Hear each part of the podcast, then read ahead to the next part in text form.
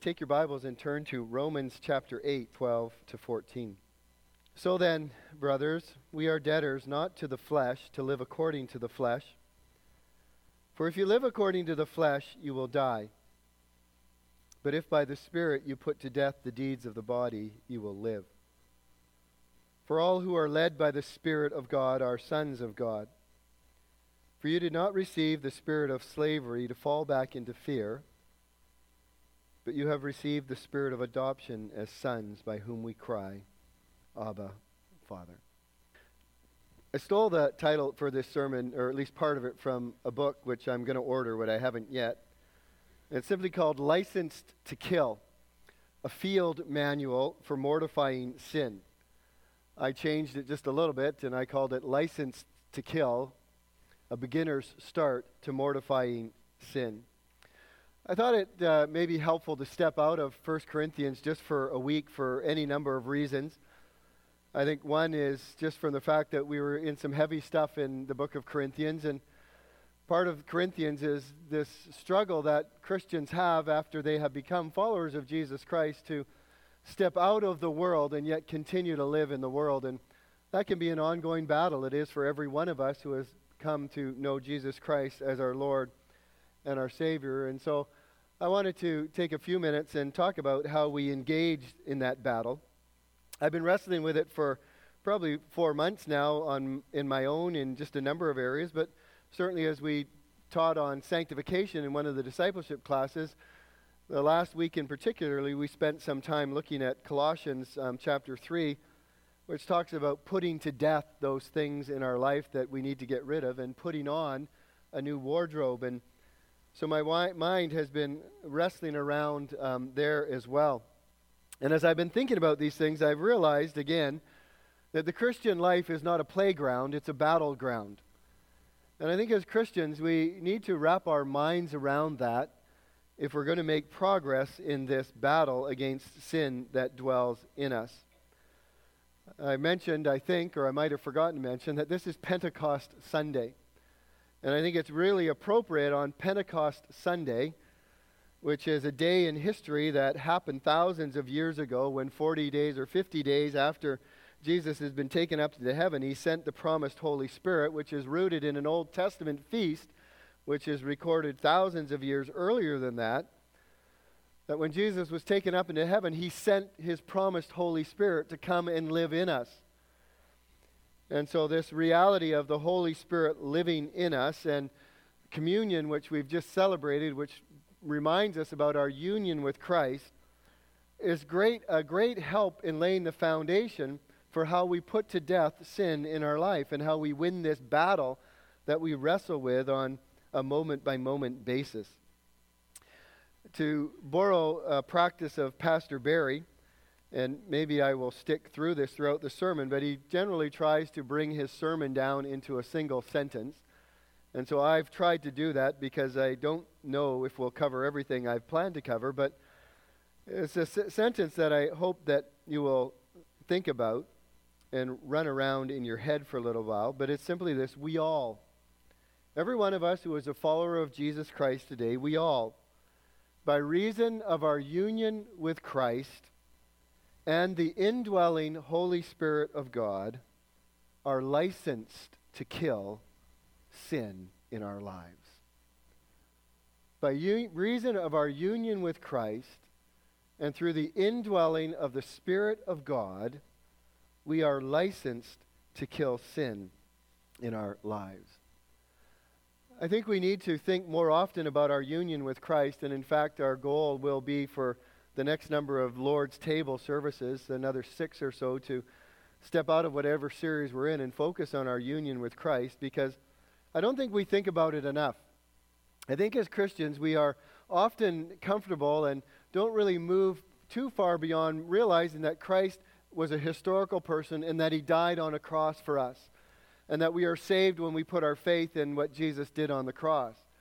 But we never make the, the, the progression or take the step from realizing that Christ did that outside of us to then understanding that Christ now lives in us.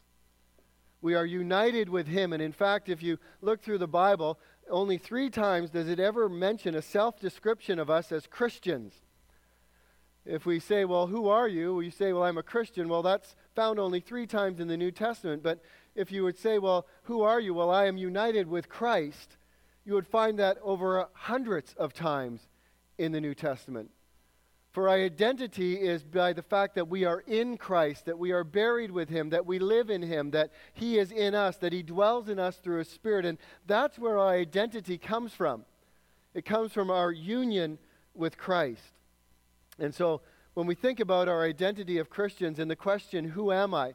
The most basic response to that is simply, I am an individual who has been united with Christ in His death and His resurrection and everything that you and I need to live the Christian life. And the only way we can live the Christian life is to recognize that we receive it all by our identification with and union in Jesus Christ.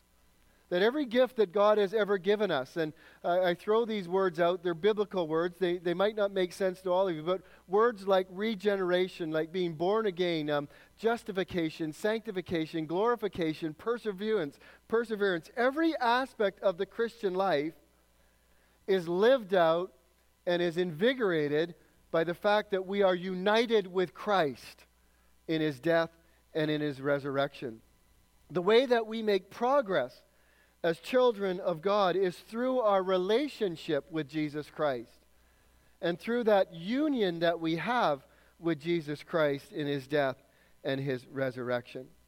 The reality is, though, is there's probably not a, there will not be a Christian here who will say that, well, you know, I have uh, been united with Christ and my battle with sin is over.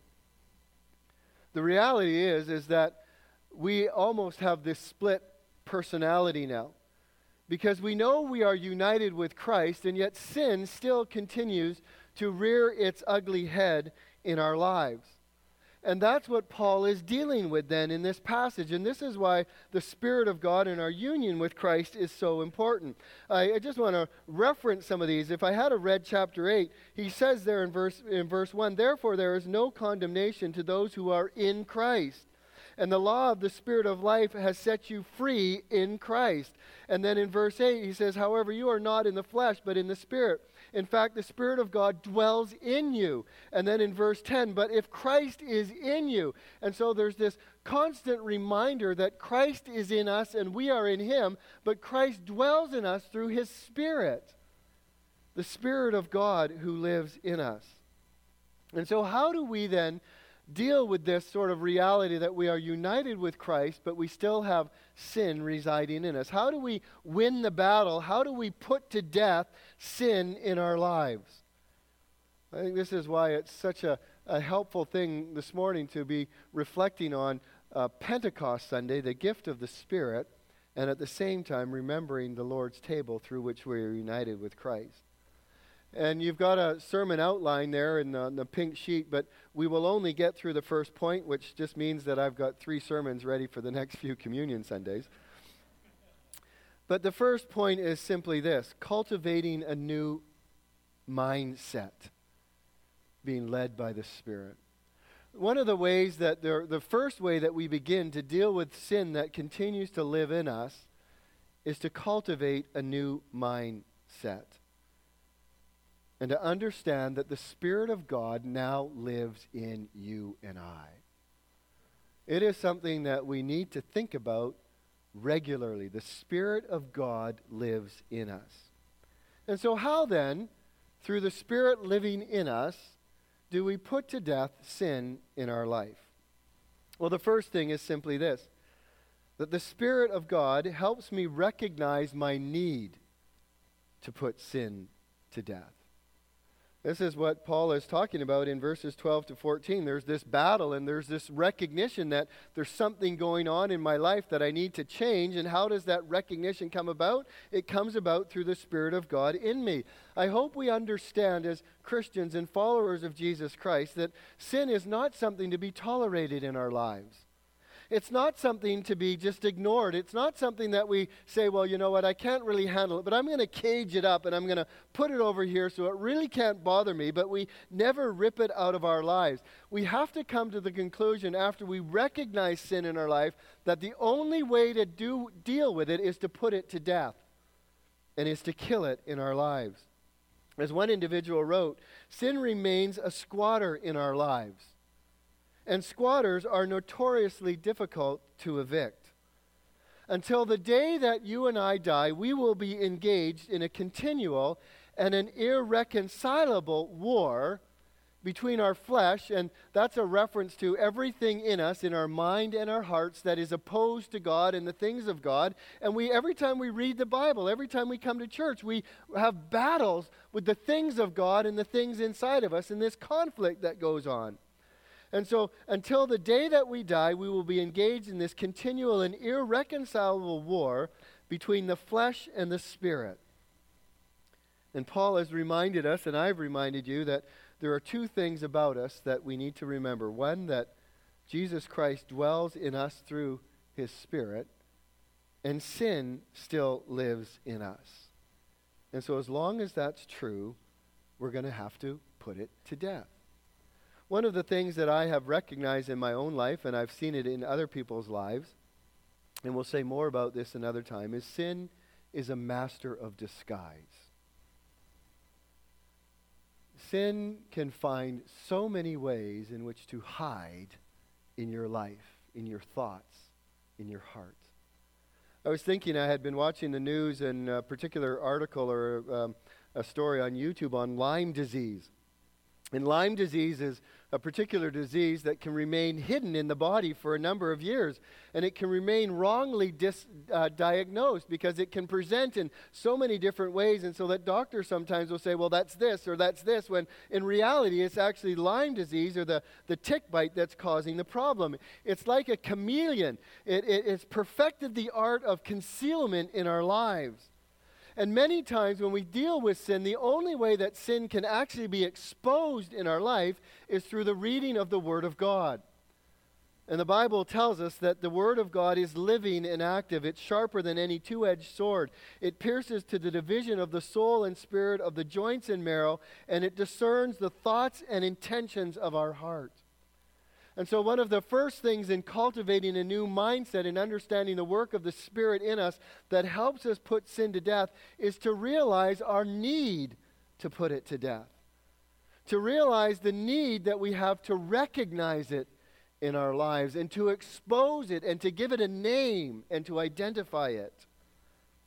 The second thing that I think you see in this text here is that he says there, if by the Spirit you put to death the deeds of the body. The Spirit then reminds me that I have a responsibility to deal with sin in my life. I think sometimes we, we, we, well, I know we live in a culture that personal responsibility seems to be thrown out the window more and more that nobody is responsible for anything any longer, that it's always somebody else's fault. It's some other reason, there's somewhere something that causes me to do what I do. I'm not responsible for it. But you don't find that anywhere in the Bible as it relates to our responsibility to deal with sin. Sin is a choice that we make. We are responsible for it in our life and for how we deal with it in our life. I'm sure you're aware, if you're a follower of Christ, that sin just doesn't go away. If you just kind of say, well, I'm going to put it on the shelf today or I'm going to ignore it today, it'll be there tomorrow. And it'll be there probably with greater strength tomorrow. Or it will find another way to work itself into our life and to, to come out of us. Uh, neither is there any biblical warrant for saying, well, I'm just going to let go and let God. That really it's God's responsibility to deal with the issues in my life, and I'm a child of God now, and He will work out what He needs to do in my life. You won't find that anywhere in the Scriptures. The Bible does tell us that God is to work, or God is at work in our life to will and to work to His good pleasure, but that we are to work out our salvation with fear and trembling. We have a responsibility in our lives to take on sin that continues to reside in us. To be sure, the Spirit enables us to deal with sin, And without the Spirit, we are powerless, but we still have a responsibility to fight it in our lives. And so, as you think about a mindset and you think about the things that you wrestle with and the things that you battle with and the sins that easily entangle you, remember that the Spirit reminds us that not only do I need to deal with sin in my life, but I need to deal with the sin in my life. Thirdly, the apostle reminds us that it's the Spirit that enables us to put sin to death in our life. We can't do it on our own. It's the Spirit of God that works with us, that empowers us or enables us to rid out sin in our life and that enables us to put it to death. I, I hope we understand that if you're a follower of Jesus Christ, the battle over sin has been won in the sense of the decisive battle has been won on the cross. And that's what we celebrate here at the Lord's table. That penalty of our sin has been paid for, the power of sin has been broken. All we are waiting for is that great day when the very presence of sin will be eradicated from our lives. It's like the, the illustration that you've probably heard and it's used before after the Second World War that there was D Day and there was Victory Day. I believe D Day was June the 6th when they actually won the battle, but the rest of the months were the mopping up of that war and just the putting down of little skirmishes there and there. But the actual victory had been done. Well, that's the same that's true of the Christian life. The actual decisive battle has been won by Jesus Christ on the cross. But until he returns, we are in sort of a mop up mode. And the way in which we mop up the remnants of sin in our life is through the enabling work of the Spirit of God in us. It says, if you walk in the Spirit, if you're led by the Spirit, if you keep in step with the Spirit, you will not fulfill the desires of the flesh. And so it is so important for us to wake up in the morning and to walk through the day and, and just utter in a silently or even out loud as you're driving, Spirit of God. I need you to help me today. I need you to give me strength today. I will tackle this issue, but I need your help. And to acknowledge mentally and verbally your reliance on the Spirit of God. And then the fourth point is simply this that the Spirit of God focuses my will on putting death or putting sin to death. I think this is probably one of the most important works of the Spirit in our life. Over the years, I have wrestled with a number of the healing miracles in the Bible. Two in particular that I want to mention today is one is the man that was at the sheep gate pool. He had been paralyzed for 38 years and had been unable to make it into the pool when it was stirred up so that he could be healed. And the other was the two blind men that were on the Jericho road as Jesus was leaving Jericho to go into Jerusalem. And in the first instance, Jesus comes up to the man who had been sick for 38 years, and after a bit of a conversation, he says to him, Do you want to be healed? What a, what a, what a bizarre question. And then to the blind men, as they're before him and they're blind, he says, What do you want me to do for you? I don't know if you've thought about that. Um, you know, we with our thinking might think, well, it, it's obvious. The, the, the man paralyzed wants to walk, and the men that are blind want to be healed. But Jesus actually asks them a question to see if that's really what they want, if their wills are engaged in that. You see, after 38 years of, of paralyzation, or after um, numerous years of being blind, I think it says they were, they were born blind, you develop habits and patterns and dependencies, and your life is all laid out for you, and there's certain things that you don't have to deal with because of your situation, uh, like we all have. And, and so they might have got to the point where they were comfortable, even though it wasn't their preference. The change that would come to them by being being healed would have been enormous. And maybe they weren't ready for that change or willing for that change. And so Jesus asked that question to say, Is this really what you want? Do you really want to have your world turned upside down by being able to walk again or by being able to see again? Are you really ready to embrace the change that will come into your life? Well, the issue is even more pressing when it comes to sin. Some here have been captive to a sin for so long that you really see no way out. There really is no hope of deliverance. And in fact, you've come to live quite comfortably with it in a certain extent. I think there's others of us here that have a love hate relationship with sin. There are times when we hate it because we see what it does to us. We see its impact on us and our family and our friends, and we just want it ripped out of our lives. But then there's other times when the temptation comes and the sin presents itself, and all of a sudden we, our love for it seems to just explode, and we participate in it. We give into temptation. We really hate it, but our will still loves it. The question is do we really want to grow in holiness? Or has dabbling with a particular sin in our life left us content with mediocre levels of sanctification? Or maybe we're like Augustine, who prayed, Give me chastity, but not yet. You substitute your sinful love in place of chastity.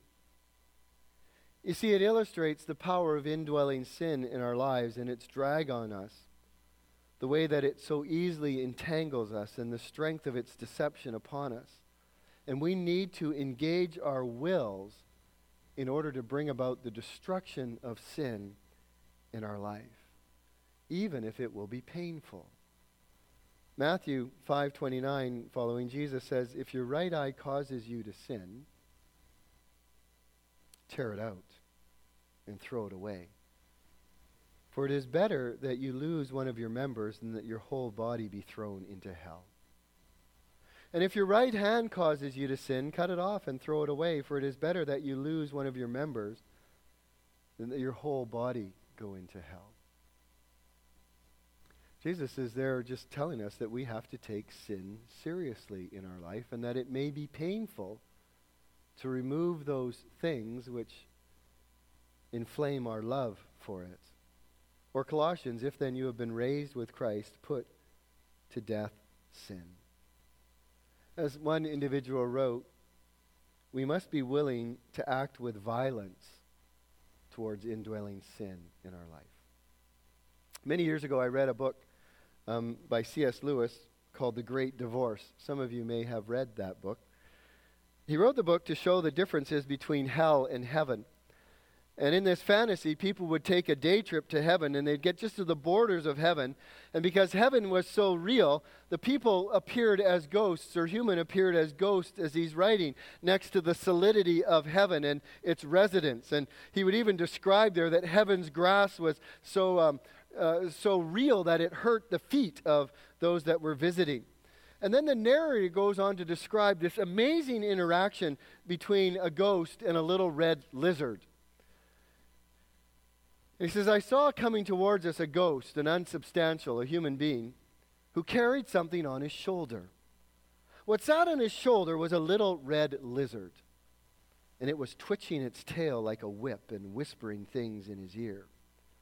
And a flaming spirit appears at this point in the dialogue, and it's an angel who offers to make him quiet, this little red lizard, and to set the ghost free.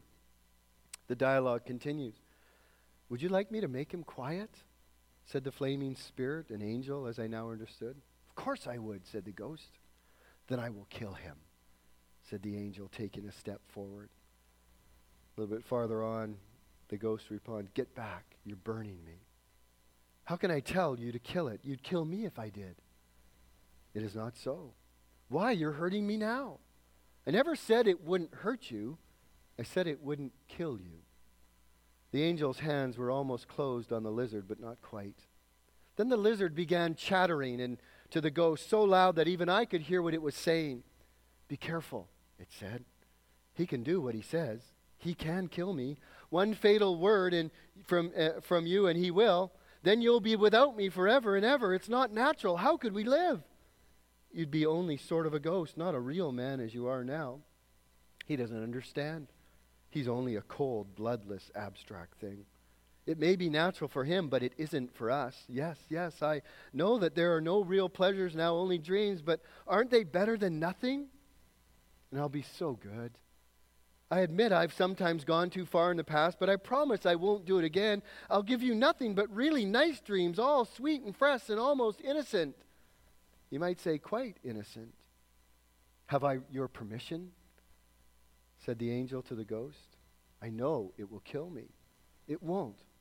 But supposing it did, you're right, it would be better to be dead than to live with this creature.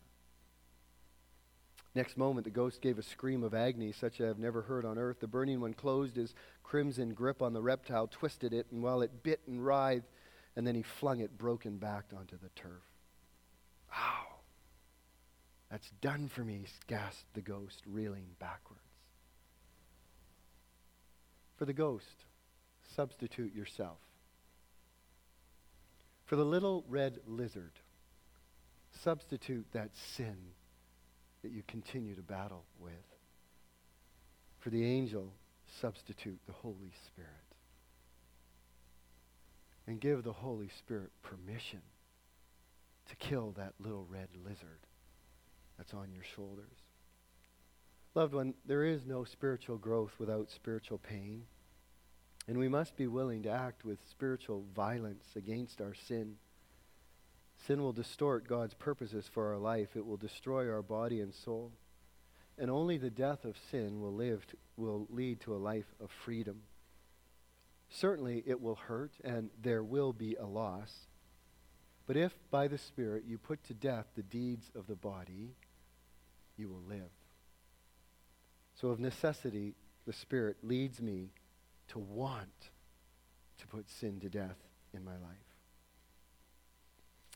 I want to just take a moment as we bring it to the close. I had three or four motivations for why we would do this, but I just want to mention one why we want to put sin to death in our life. And I can't think of a better motivation than Pentecost Sunday and the Lord's table. Because on Pentecost Sunday and at the Lord's table, we see two of God's most precious gifts given to us. In the Lord's table, we see the gift of God's Son given to us. That we might be united with him, die to sin, and be raised with him. And in Pentecost, we see the gift of God's Spirit given to us. Two of the most precious gifts that God could ever give to us, He has given to us to enable us to put to death sin that continues to reside in us. when we ignore that sin that lives in us and when we refuse to put it to death, we are really rejecting those most precious gifts that God has given to us. When I am tempted and feel the power of sin and its tug on my affections, and the gospel then gives me something to say. You know, if you say something like this in the morning when you get up or in the daytime when you're in the middle of battling a temptation, I will guarantee you, and I'm careful to use that, but I will guarantee you that if you will say something like this and recall what Christ has done for us and the gift that God has given to us, you will feel a power in you to resist sin that you won't feel if you try and tackle it by yourself. But the gospel gives us something to say when sin rears its ugly head. Christ bled and died for this sin. I will therefore have nothing to do with it. I am now united with Christ by the indwelling of the Spirit. How can I drag him into this sin? And you will find by the Spirit's help that you are enabled to deal with that sin which seems to have so much power over you. I am so thankful that by reason of our union with Christ and through the indwelling of the Spirit of God in me, I have a license to kill sin which so often rears its ugly head in my life. And so do you if you know Jesus, because you are united with him and his Spirit dwells in you. Father in heaven, I come before you this morning and I thank you for Christ. We have seen Christ magnified in so many ways today as Pastor Ian and the band has led us in songs that have reflected on the work of Christ as we have witnessed Johnny share with us what Christ has done in his life and his desire to follow Christ and all that flows out of his union with Christ. And then as we gathered around your table of remembrance and reflected on the death of Christ and that life that is now our life. I thank you for the provision that you have made through Jesus Christ so that we can deal with sin in our life. I thank you for the reminder through this Pentecost Sunday that also the Spirit of Christ dwells in me. The Spirit of God helps me recognize sin in my life. It rec- helps me recognize my responsibility to deal with sin in my life. The Spirit of God enables me to deal with the sin in my life, and the Spirit of God invigorates my will to want to deal with the sin in my life. I thank you for your word, and I thank you for the help that it gives in the very practical issues and realities that we face in life. Would you help us remember as we go from here that Christ lives in us and that we are united to him forever and that the Spirit of God lives in us. And by virtue of that union with Christ and the indwelling of the Spirit, we are able to put to death sin in our lives. Help us this week, I pray, in Jesus' name. Amen.